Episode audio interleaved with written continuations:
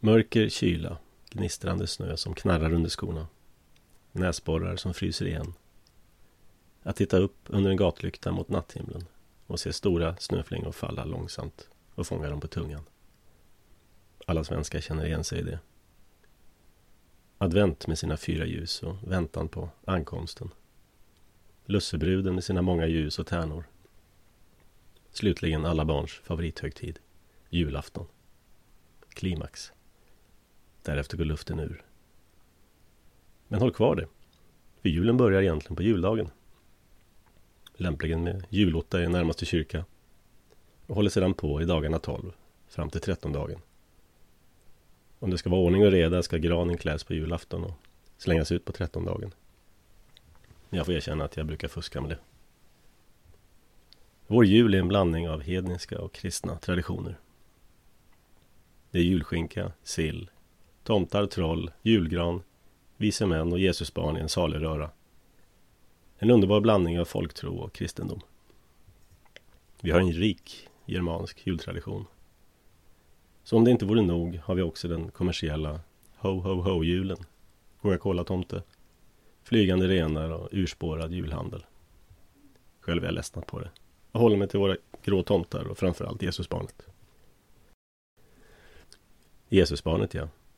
Berättelsen om en gudason som föds till jorden som ett värnlöst barn för att vårdas av en mänsklig mor, den är udda. I många kulturer återspeglar det som sker på jorden gudarnas maktkamper i himlarna. Det är här deras strider utspelar sig och den som krigar för den mäktigaste guden vinner. I Gamla Testamentet märks det på att Gud ofta kallas för härskarornas herre, alltså krigarnas gud. Om man förlorar en strid, då gör man klokt i att byta till vinnarnas gud.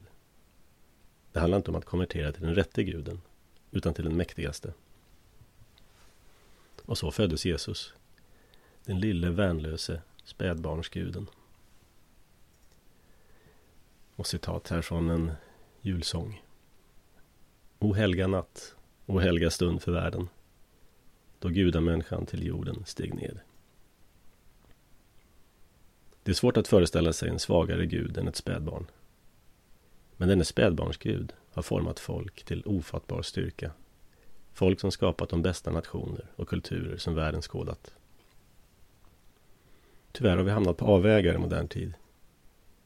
Det har skett i samma omfattning som vi övergett våra traditioner. Utifrån bibliskt perspektiv är resultatet förutsägbart. Tradition är inget man skojar med. Att tradera betyder att överlämna. Ett människoliv är rätt kort. Därför traderar alla goda föräldrar sina förvärvade kunskaper, sina bittra erfarenheter och livräddande fördomar till sina barn. På det viset slipper varje generation uppfinna hjulet själv. Slipper göra samma misstag. Och utveckling kan äga rum. Om traditionen bryts, eller om fienden lyckas skjuta in sina giftiga värderingar, då är det slut. Varje civilisation är bara en generation bort från undergång. I Gamla Testamentet valde Gud ett folk för ett särskilt uppdrag. Han gav dem tio busenkla levnadsregler som skulle göra dem framgångsrika och mäktiga så länge de levde efter dem. Om de bröt mot reglerna skulle de falla på eget grepp. Till slut förkastade Gud dem. Av de tio budorden så slår det fjärde vakt om just traditionens betydelse. Det kan löst formuleras så här. Om du lär av dina förfäder kommer du kunna behålla ditt land. Annars blir du utbytt av andra folk. Det allra första budordet är också intressant. Du ska inga andra gudar hava jämte mig. Det är i praktiken ett förbud mot mångkultur och främmande religioner. Religionsfrihet är ingen dygd för den som vill bevara sin nation. Av alla misstag Gamla Testamentets folk gjorde var det värsta att de släppte in främmande kulturer och gudar. Av alla misstag Gamla Testamentets folk begick var det värsta att de släppte in främmande kulturer och gudar. Innan de slutligen gick under fick de många chanser att bättra sig. Och det gjorde faktiskt det emellanåt. Då fick de åter leva i trygghet från sina fiender och i materiellt välstånd. Det var aldrig svårare än så. Jag vill nu vara så fräck att påstå att det är samma för oss. Det är för våra synders skull som vi som nation har kört i diket och terroriseras av fiender och förrädare. Det är på grund av vår ovilja att hålla oss till samma enkla levnadsregler. Det vore lika lätt för oss att ta oss upp igen som det var för Bibelns folk. Genom att bättra oss och få förlåtelse. Och det var just därför spädbarnsguden lät sig korsfästas. Citat. För att försona världens brott och synder. För oss han dödens smärta led. Det är inte svårare än så. Vi behöver bara som folk följa de tio livsreglerna. Och det gör vi först och främst i våra familjer. För att tradera korrekta, livsuppehållande värderingar till våra barn. Vi gör det genom att fira jul, påsk, midsommar och citat andra sådana töntiga grejer. Men inte bara fira dem, utan också förklara dem för våra barn.